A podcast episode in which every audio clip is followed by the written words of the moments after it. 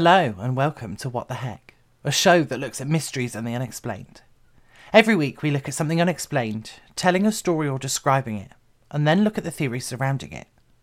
I'm your host, Glen, and I can't give you the answers to these unexplained things because I don't know what they are. I'm just here to give you the information to decide for yourself. All research is done as academically as I can, and references are given at the end of the episode. This week's episode is an unexplained phenomenon episode. We're looking at hypnosis and mesmerism.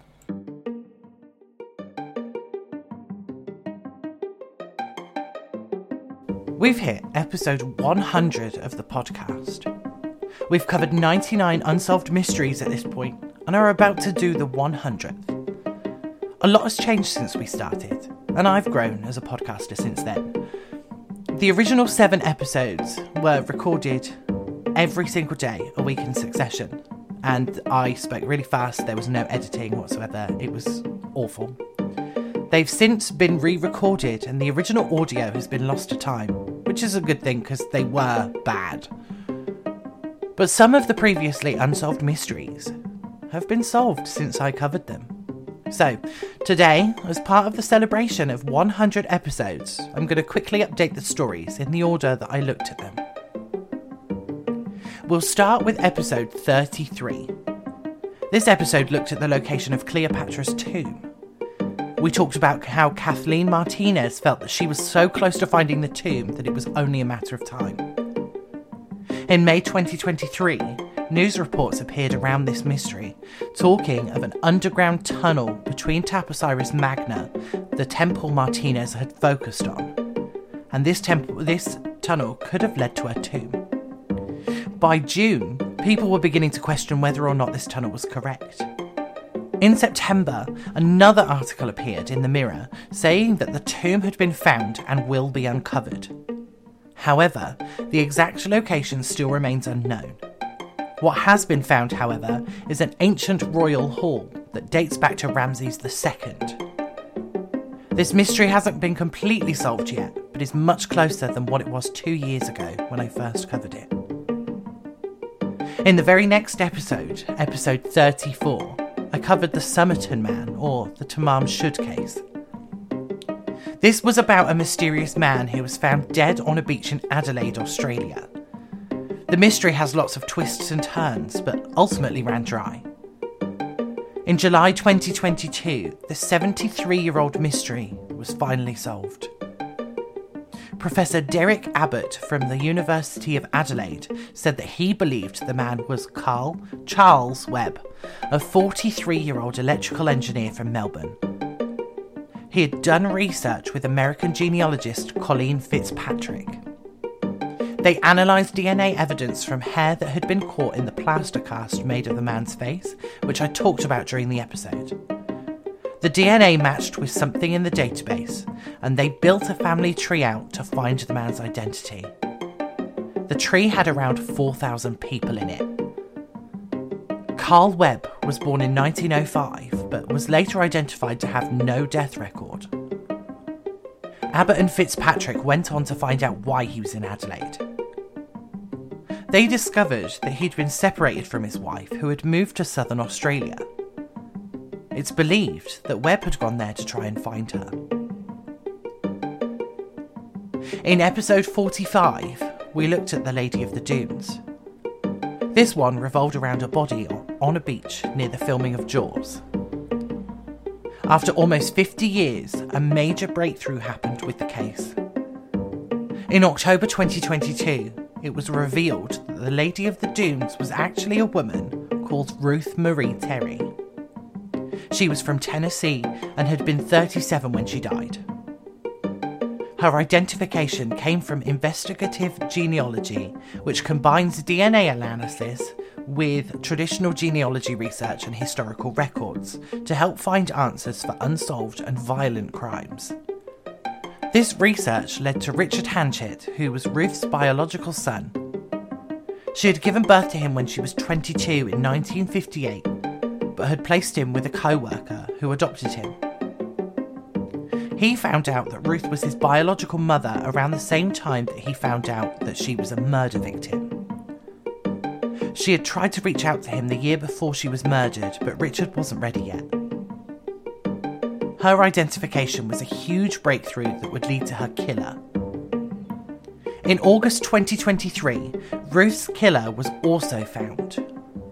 Police confirmed that it was her husband, Guy Rockwell Muldavin. They were married in Reno, Nevada in 1974 and went to the Cape Islands for their honeymoon. Guy returned home saying that they had a fight and nobody heard from her again. The defense attorney's statement said that they had determined Guy to be the killer due to their investigation and closed the case. Guy died in 2002 and will never pay for his crime. Episode 46 looked at the boy in the box. This one saw the body of a boy being found in a cardboard box in Pennsylvania. Although people had come forward and suggested that they knew the boy's identity, nothing had been proven. In December 2022, the details of the case were made public. There had been an ongoing investigation using investigative genealogy to discover the boy's identity. Investigators managed to find his parents, Augustus Gus Zarelli and Mary Elizabeth Betsy Abel. Betsy died in 1991 and Gus in 2014 but their names had been kept secret out of respect for surviving relatives. Their names were eventually revealed in January 2023. Once again, Colleen Fitzpatrick had been the one to crack the case. The boy's name had been Joseph Augustus Zarelli. When asked, police said that they had suspicions of who killed Joseph but wouldn't share them because the case was still ongoing. Colleen Fitzpatrick detailed her work in an interview with the Daily Mail, though, stating that they had tried their unusual methods of extracting a genome sequence to run through their genealogy database, but that had failed. Her team were recommended a lab that handled ancient DNA. In other words, DNA that had been taken from mummies or other older bodies. In 2017, that lab managed to extract more DNA than they had been able to previously, leading to the massive breakthrough in 2021. I haven't had any of the mysteries I've covered solved later since that one. I'm grateful for everyone who listens, especially my brother, who sends me articles all the time about random mysteries he's found. He did send me something about a gimp in Somerset being charged with multiple crimes, but a little digging showed me that it wasn't the Clavering Gimp from episode 59. It was just a really similar case from somewhere close by. Now that my major updates are done, shall we look into hypnosis and mesmerism?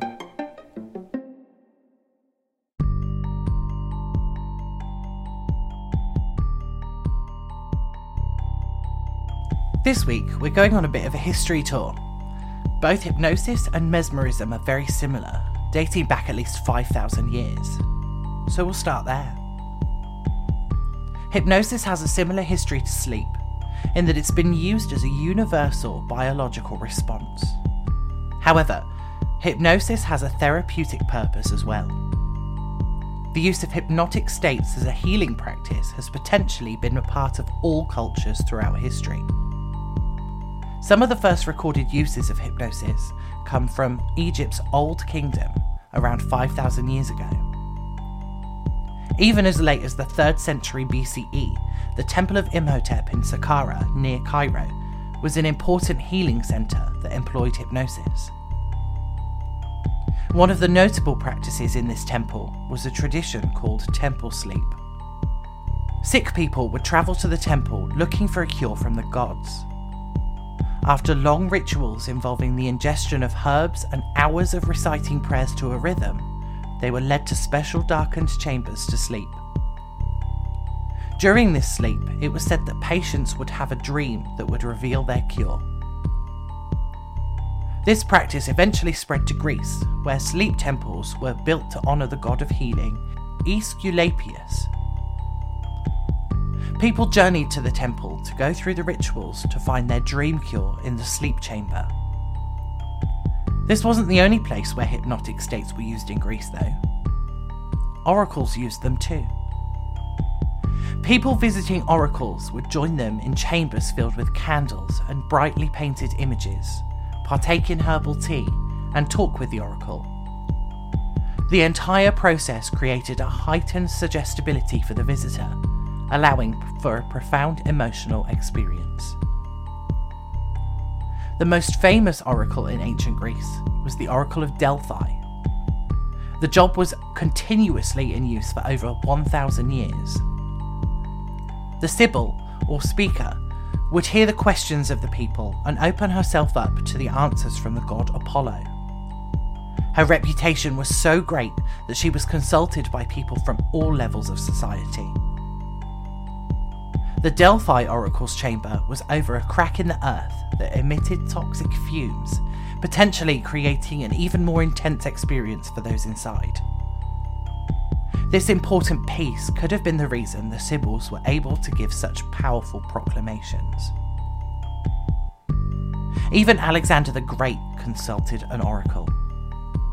He went to Egypt for this in the 4th century BCE, before his campaign against Persia. It's said that the oracle spoke favourably about the campaign, leading to Alexander going ahead with it. It just demonstrates the power that oracles had to change history, all with the use of hypnotic states. The practice fell into decline after the 1st century CE and the rise of Christianity.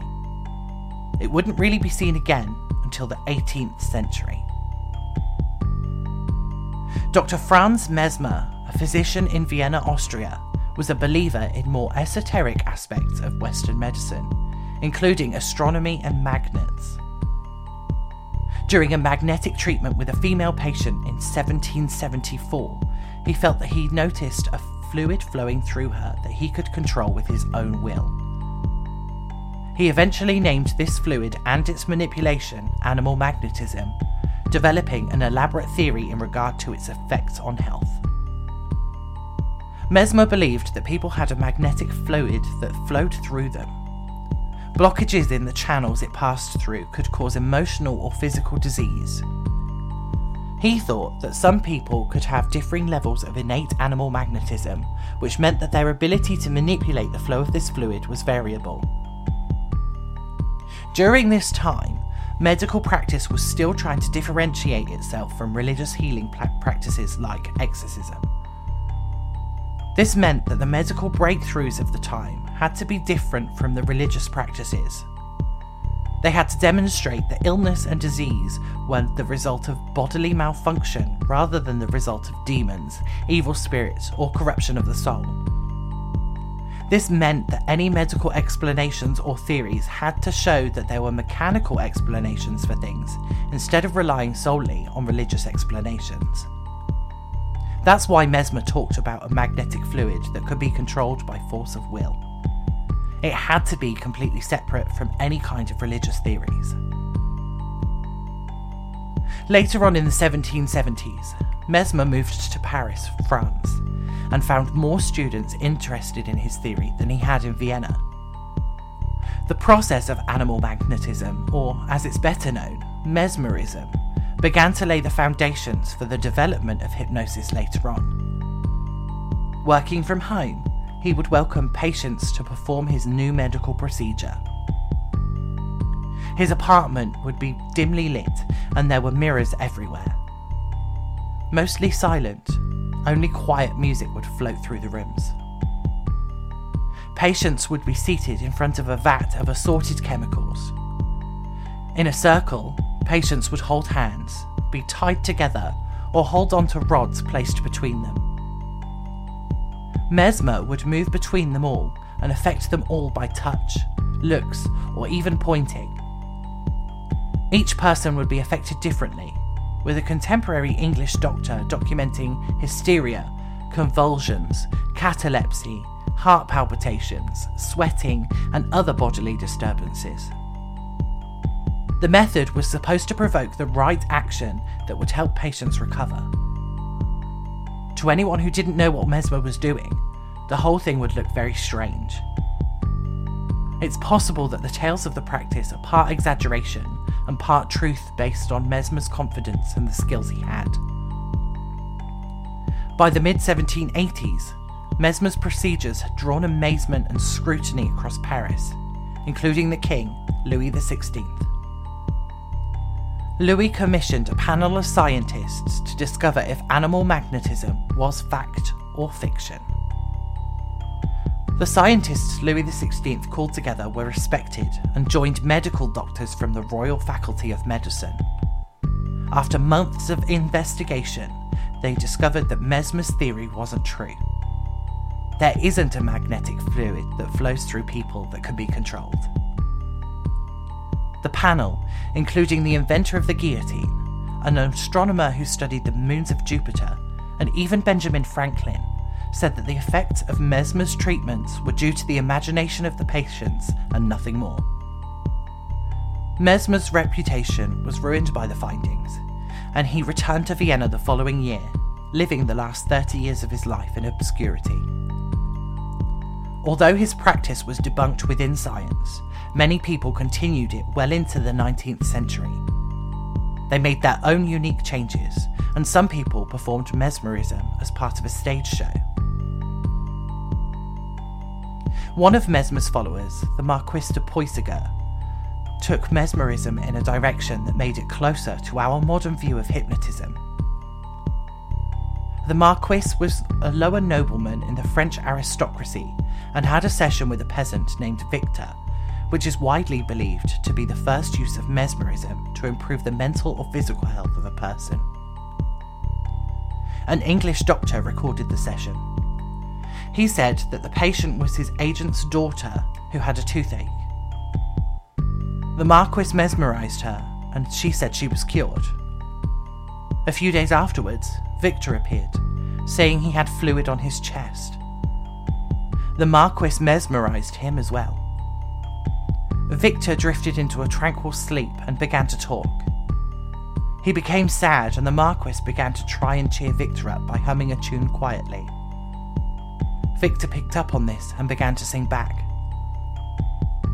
When Victor woke up an hour later, he was happier, and his symptoms seemed to be getting better. More practitioners began to appear, each with their own theories and procedures. Abbe Faria was an early practitioner who wrote a book in 1819 called On the Cause of Lucid Sleep. He was the real life basis of a character in The Count of Monte Cristo by Alexandre Dumas. The real Abbe Faria didn't die in prison though. He survived his prison sentence and became fascinated with mesmerism. There was also a man in Chateau d'If prison who was born in a Portuguese colony near India in 1746. In his 40s, he was involved in an attempted revolt in India and fled to France during their revolution.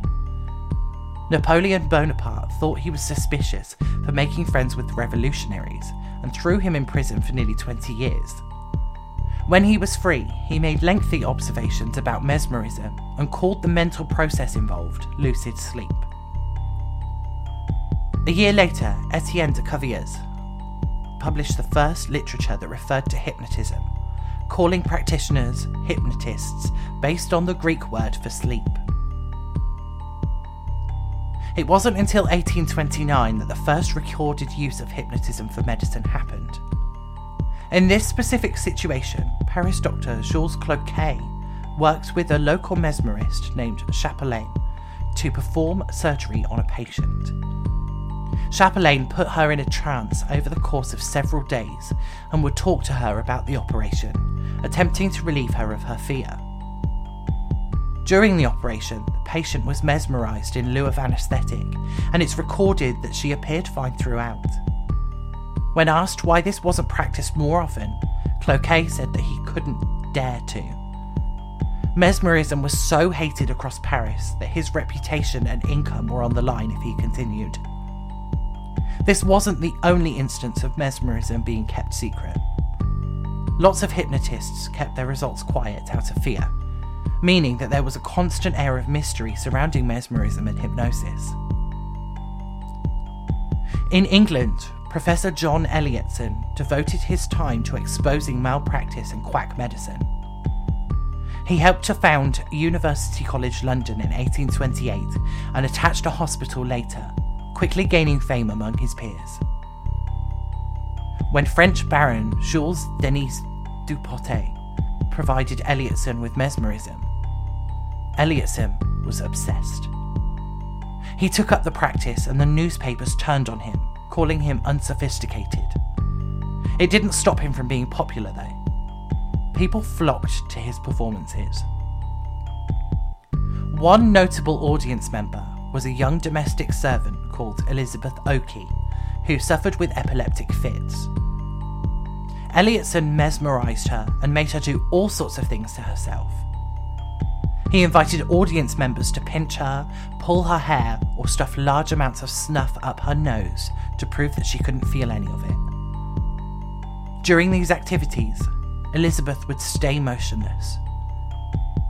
She was usually timid, but while mesmerised, she would mock the audience, sing, whistle, dance, and sometimes swear. Elliotson soon brought in Elizabeth's sister Jane to do the same to her, and the pair of women became famous. But things didn't last. The O'Key sisters began to take things too far as the hospital was inundated with audience members, there to watch Elliotson's skills. Elizabeth and Jane claimed to be able to see through doors, diagnose patients, and predict deaths claiming to see Great Jackie next to the doomed patient. I can't seem to find anything on Great Jackie, but I'm assuming it's either the devil or the Grim Reaper. Elizabeth and Jane's antics caused a rift between Elliotson and his friend and founder of the Lancet, Thomas Wakley. Wakley was initially a supporter, but became skeptical as Elliotson's experiments became more outlandish. Wakley thought he was being tricked. Elliotson's annual holiday came, and Wakley took it upon himself to test the women. He quickly exposed them as frauds, saying that the effects of animal magnetism were actually part of a delusion. Elliotson had also created a rift between himself and one of the surgeons at the University College Hospital, Robert Liston. Liston was highly regarded and known for being able to perform the quickest amputation in town.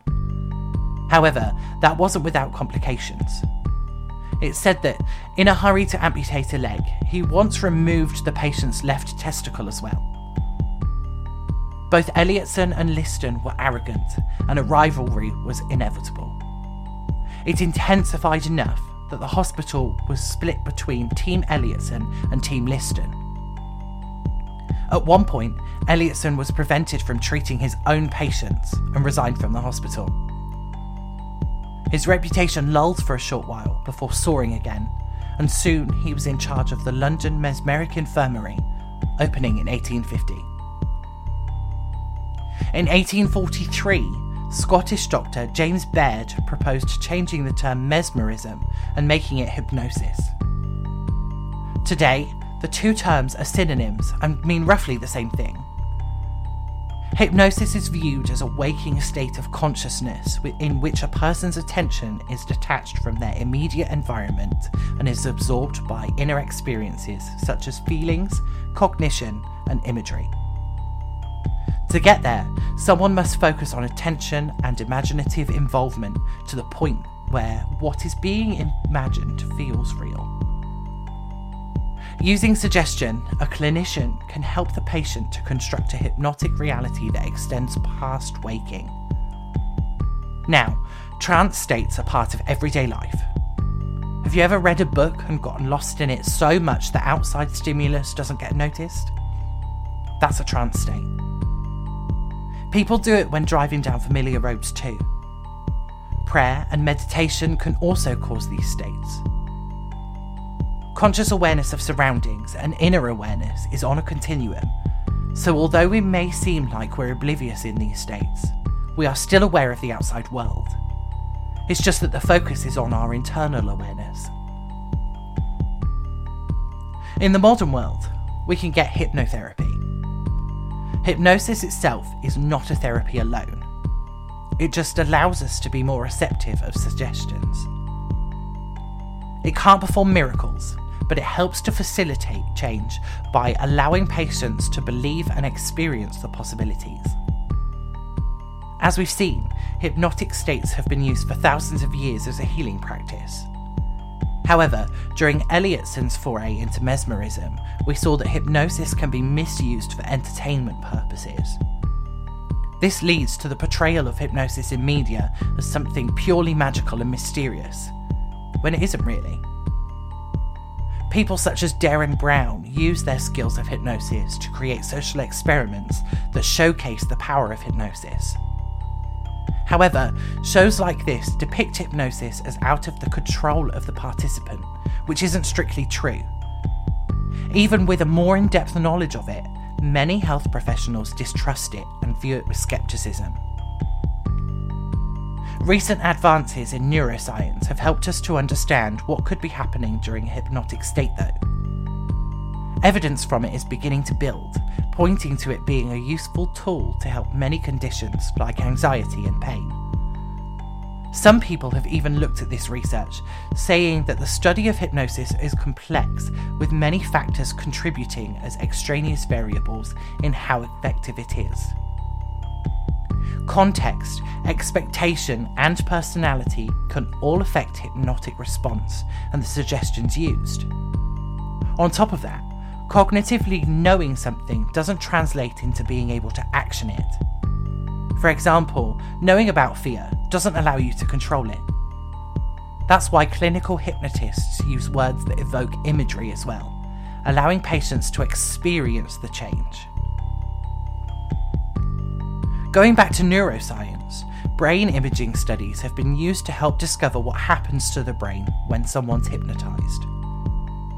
The activity in the brain that helps people to switch tasks seems to quieten down. It also disconnects from a different region, the one responsible for self reflection and daydreaming.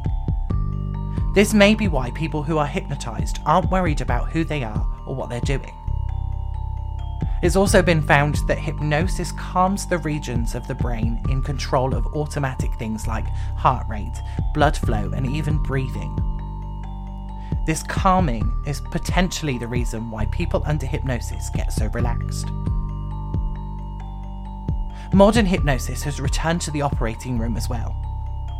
During localized breast cancer surgeries, patients at some hospitals in the US are allowed to choose between general anesthesia, localized anesthesia, or hypnotherapy. This is called hypnosedation now, but we already saw it used once before in history. More than 30 clinical trials have affirmed the use of this technique allegedly. Studies have shown that patients who receive hypnosedation experienced less preoperative anxiety, required less pain medication, and reported less pain intensity after the procedure. They also experienced less nausea, fatigue, and discomfort after the operation. The hypothesis is that the hypnosis prevents the fight or flight response of a stressful situation from activating. This can still happen under general anaesthetic, but hypnotherapy seems to prevent it. However, modern hypnosis in the medical field doesn't come without skepticism. Randomized control trials have found that hypnosis can help with pain, anxiety, and a range of other medical conditions but they don't hold up in a double blind design. In a usual double blind, neither the participants nor the experimenters know what the participants are receiving. It's very difficult to achieve this with hypnosis, since it doesn't seem to work if someone doesn't know that they're being hypnotized. On top of that, hypnosis hasn't been used responsibly throughout history. It's been used to humiliate people and even to create false memories at least 27 states in the US have banned hypnotically elicited testimony from courtrooms. It's also suggested that hypnotherapists don't use the technique to recover memories. There aren't any theories this episode, because I've put all of the information in the same place. It's difficult to separate things in this situation as well. We know hypnosis works, but we don't know why, and we don't know the full effects of it. There aren't many theories surrounding that, but as we learn through, more through neuroscience, I'm sure we'll begin to understand it more.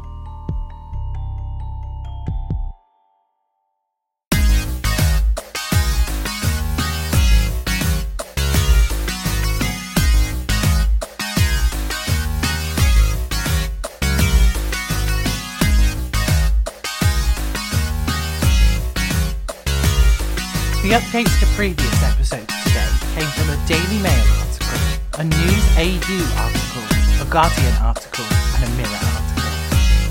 The history from this episode came from the encyclopedia website, hypnosis.edu, a History Today article, a National Library of Medicine article, and a Time article. References and links are posted on social media if you want to click link. The link tree is available in the episode description so you can go to your preferred social media or listen on your. Patreon is still unchanged with a £3 tier if you want to support me, but I have nothing to put on there yet. Suggestions, personal stories, and corrections can be sent through the email in the episode description too. This week's Creature Feature releases on Saturday, and next week's episode releases on Wednesday, so hold on until then.